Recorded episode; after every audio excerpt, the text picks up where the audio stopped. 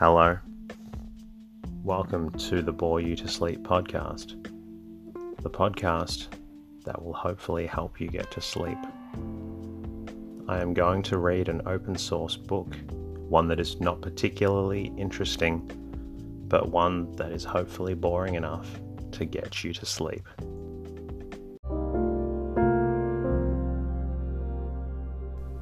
Welcome to tonight's episode of the Bore You to Sleep podcast. We'll be having another look at readings from Mark Twain, and this time, reading from The Adventures of Tom Sawyer. It is a story about young, mischievous boy and some of the things that they get up to you're also going to enjoy listening to it because I think it will make you fall sleepy. If you enjoy the episode, please feel free to say hello at the Bore You to Sleep podcast.com website. Or you're also very welcome to leave a comment on the podcast app and subscribe to the podcast. It helps me help more people get a good night's rest. So I really do appreciate it. In the meantime, please lie back or sit back and relax and enjoy the episode.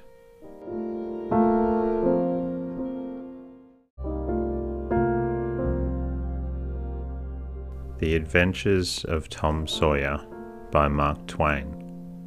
The Preface most of the adventures recorded in this book really occurred. One or two were experiences of my own. The rest, those of boys who were schoolmates of mine. Huck Finn is drawn from life, Tom Sawyer also, but not from an individual. He is a combination of the characteristics of three boys whom I knew, and therefore belongs to the composite order of architecture. The odd superstitions touched upon were all prevalent among children and slaves in the West at the period of this story, that is to say, 30 or 40 years ago. Although my book is intended mainly for the entertainment of boys and girls, I hope it will not be shunned by men and women on that account. For part of my plan has been to try to pleasantly remind adults of what they once were themselves, and of how they felt and thought and talked and what queer enterprises they sometimes engaged in. The author, Hartford, 1876.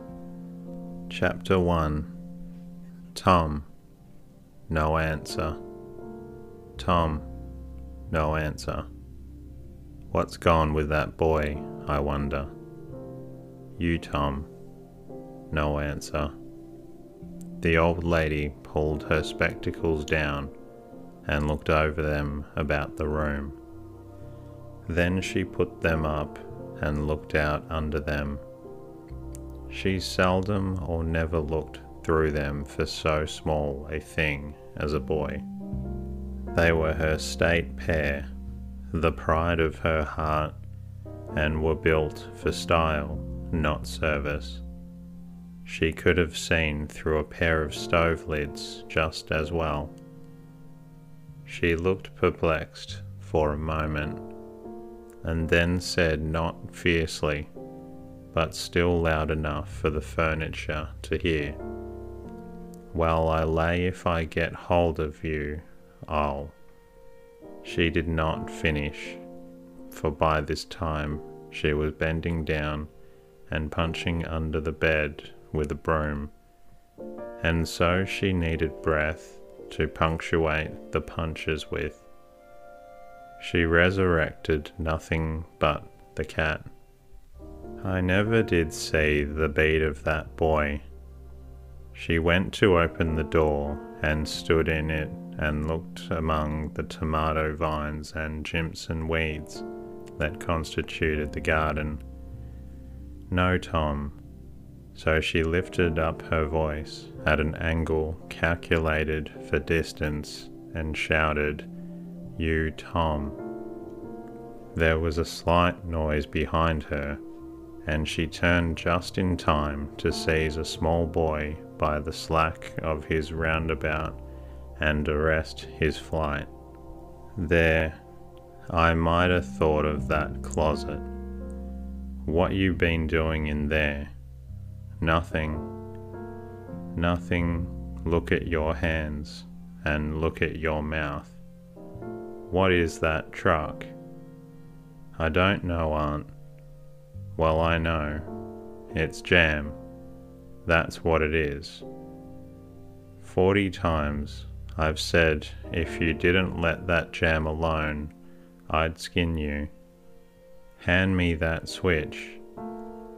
The switch hovered in the air. The peril was desperate. My, look behind you, Aunt. The old lady whirled round and snatched her skirts out of danger. The lad fled on the instant, scrambled up the high board fence, and disappeared over it. His Aunt Polly stood surprised a moment, and then broke into a gentle laugh. Hang the boy, can't I never learn anything? Ain't he played me tricks enough like that for me to be looking out for him by this time? But old fools is the biggest fools there is. Can't learn an old dog new tricks, as the saying is. But my goodness, he never plays them alike two days, and how is a body to know what's coming? He pairs to know just how long he can torment me before I get my dander up, and he knows if he can make out to put me off for a minute or make me laugh, it's all down again, and I can't hit him a lick. I ain't doing my duty by that boy, and that's the Lord's truth goodness knows. Spare the rod and spoil the child, as the good book says. I'm laying up sin and suffering for us both, I know. He's full of the old scratch, but laws a me. He's my own dead sister's boy, poor thing, and I ain't got the heart to lash him somehow. Every time I let him off, my conscience does hurt me so, and every time I hit him, my old heart breaks most. Well, a well, man that is born of women is of few days and full of trouble, as the scripture says, and I reckon it's so. He'll play hooky this evening and I'll just be obliged to make him work tomorrow to punish him. It's mighty hard to make him work Saturdays when all the boys is having holiday, but he hates work more than he hates anything else, and I've got to do some of my duty by him, or I'll be the ruination of the child. Tom did play hooky and he had a very good time. He got back home barely in season to help Jim, and the small coloured boy saw next day's wood and split the kindlings before supper. At least he was there in time to tell his adventures to Jim, while Jim did three fourths of the work. Tom's younger brother or half brother rather, Sid, was already through with his part of the work, picking up chips, for he was a quiet boy and had no adventurous, troublesome ways. While Tom was eating supper and stealing sugar, as opportunity offered, Aunt Polly asked him questions that were full of guile and very deep, for she wanted to trap him into damaging revealments. Like many other simple hearted souls, it was her pet vanity to believe she was endowed with a talent for dark and mysterious diplomacy, and she loved to contemplate her most transparent devices as marvels of low cunning. She said, Tom, it was middling warm in school, wasn't it? Yes'm, powerful warm, wasn't it? Yes'm. Didn't you want to go in a swimming, Tom? A bit of a scare shot through Tom, a touch of uncomfortable suspicion. He searched Aunt Polly's face, but it told him nothing. So he said, No, ma'am. Well, not very much. The old lady reached out her hand and felt Tom's shirt and said, But you ain't too warm now, though. And it flattered her to reflect that she had discovered that the shirt was dry without anybody knowing that that was what she had in her mind. But in spite of her, Tom knew where the wind lay now, so he forestalled what might be the next move. Some of us pumped on our heads. Mine's damp yet, see? Aunt Polly was vexed to think she had overlooked that bit of circumstantial evidence and missed a trick. Then she had a new inspiration. Tom, you didn't have to undo your shirt collar where I sewed it to pump on your head, did you? Unbutton your jacket. The trouble vanished out of Tom's face. He opened his jacket. His shirt collar was securely sewed. Bother. Well, go long with you. I'd made sure you'd played hooky and been swimming.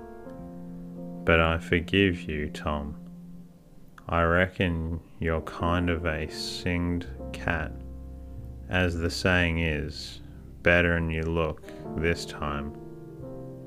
She was half sorry for her sagacity had miscarried, and half glad that Tom had stumbled into obedient conduct for once. But Sidney said, Well, now, if I didn't think you sewed his collar with white thread, but it's black. Why, I did sew it with white, Tom. But Tom did not wait for the rest. As he went out at the door, he said, Siddy, I'll lick you for that.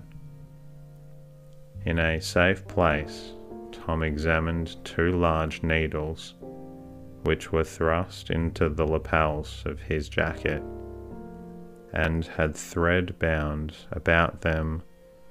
One needle carried white thread, and the other black. He said she'd never noticed if it hadn't been for Sid. Confound it, sometimes she sews it with white, and sometimes she sews it with black. I wish to G Miney she'd stick to one or the other. I can't keep the run of 'em, but I bet you I'll lamb Sid for that. I'll learn him. He was not the model boy of the village. He knew the model boy very well, though, and loathed him. Within two minutes, or even less, he had forgotten all his troubles not because his troubles were one whit less heavy and bitter to him than a man's are to a man, but because a new and powerful interest bore them down and drove them out of his mind for the time. Just as men's misfortunes are forgotten in the excitement of new enterprises. This new interest was a valued novelty in whistling, which he had just acquired from a servant, and he was suffering to practice it undisturbed. It consisted in a peculiar bird like turn, a sort of liquid warble produced by touching the tongue to the roof of the mouth at short intervals in the midst of the music. The reader probably remembers how to do it if he has ever been a boy. Diligence and attention soon gave him the knack of it, and he strode down the street with his mouth full of harmony and his soul full of gratitude. He felt much as an astronomer feels who had discovered a new planet. No doubt, as far as strong, deep, unalloyed pleasure is concerned, the advantage was with the boy, not the astronomer. The summer evenings were long it was not dark yet. Presently, Tom checked his whistle. A stranger was before him, a boy a shade larger than himself, a newcomer of any age or either sex was an impressive curiosity in the poor little shabby village of St. Petersburg. This boy was well dressed too. Well dressed on a weekday. This was simply astounding. His cap was a dainty thing.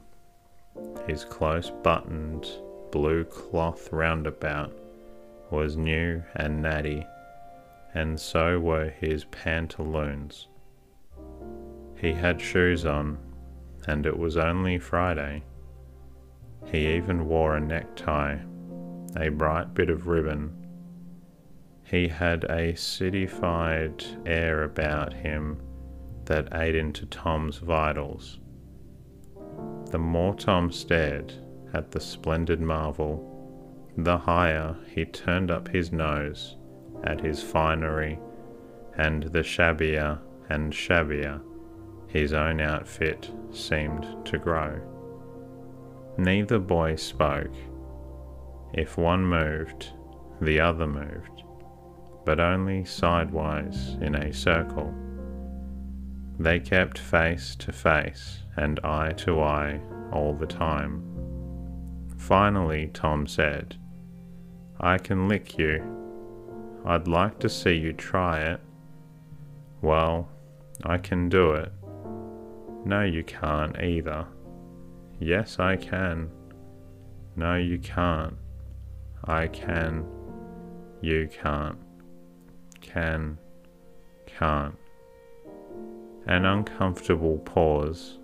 Then Tom said, What's your name? Tisn't any of your business, maybe. Well, I'll make it my business. Well, why don't you? If you say much, I will. Much, much, much there now. Oh, you think you're mighty smart, don't you? I could lick you with one hand tied behind me if I wanted to.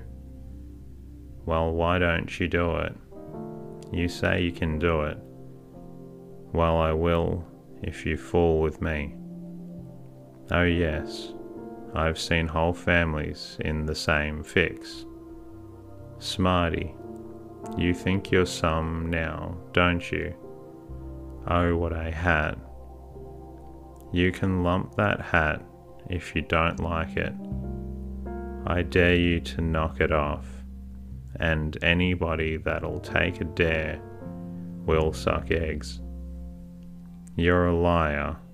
You're another You're a fighting liar and doesn't take it up. Oh, take a walk. Say if you give me much more of your sass, I'll take a bounce, a rock off your head. Of course you will. Well, I will. Well, why don't you do it then? What do you keep saying you will for? Why don't you do it? It's because you're afraid. I ain't afraid. You are. I ain't. You are. Another pause and more eyeing and sidling around each other. Presently they were shoulder to shoulder, Tom said. Get away from here. Go away yourself. I won't. Me neither. So they stood, each with a placed foot at an angle as a brace, and both shoving with might and main, and glowering at each other with hate. But neither could get an advantage. After struggling till both were hot and flushed, each relaxed his strain with watchful caution, and Tom said, You're a coward and a pup.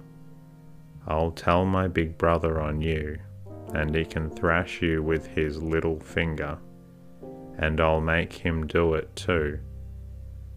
What do I care for your big brother? I've got a brother that's bigger than he is, and what's more, he can throw him over that fence too. Both brothers were imaginary. That's a lie. Your saying so doesn't make it so. Tom drew a line in the dust with his big toe and said, I dare you to step over that, and I'll lick you till you can't stand up. Anybody that'll take a dare will steal sheep.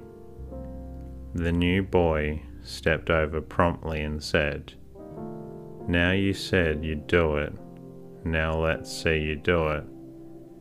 Don't you crowd me now, you better look out. Well, you said you'd do it, why don't you do it? By jingo, for two cents, I will do it. The new boy took two broad coppers out of his pocket and held them out with derision. Tom struck them to the ground.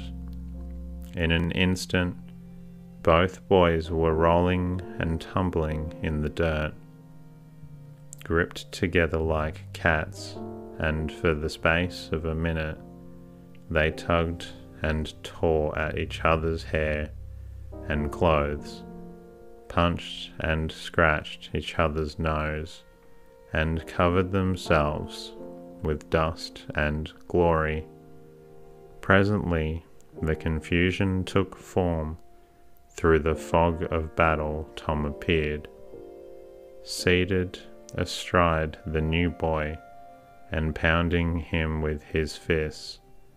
Holla enough, said he, the boy only struggled to free himself. He was crying, mainly from rage. Holler enough, and the pounding went on. At last the stranger got out a smothered nuff, and Tom let him up and said, Now that'll learn you. Better look out who you're fooling with next time. The new boy went off brushing the dust from his clothes, sobbing, snuffling, and occasionally looking back and shaking his head and threatening he caught him out. To which Tom responded with jeers and started off in high feather.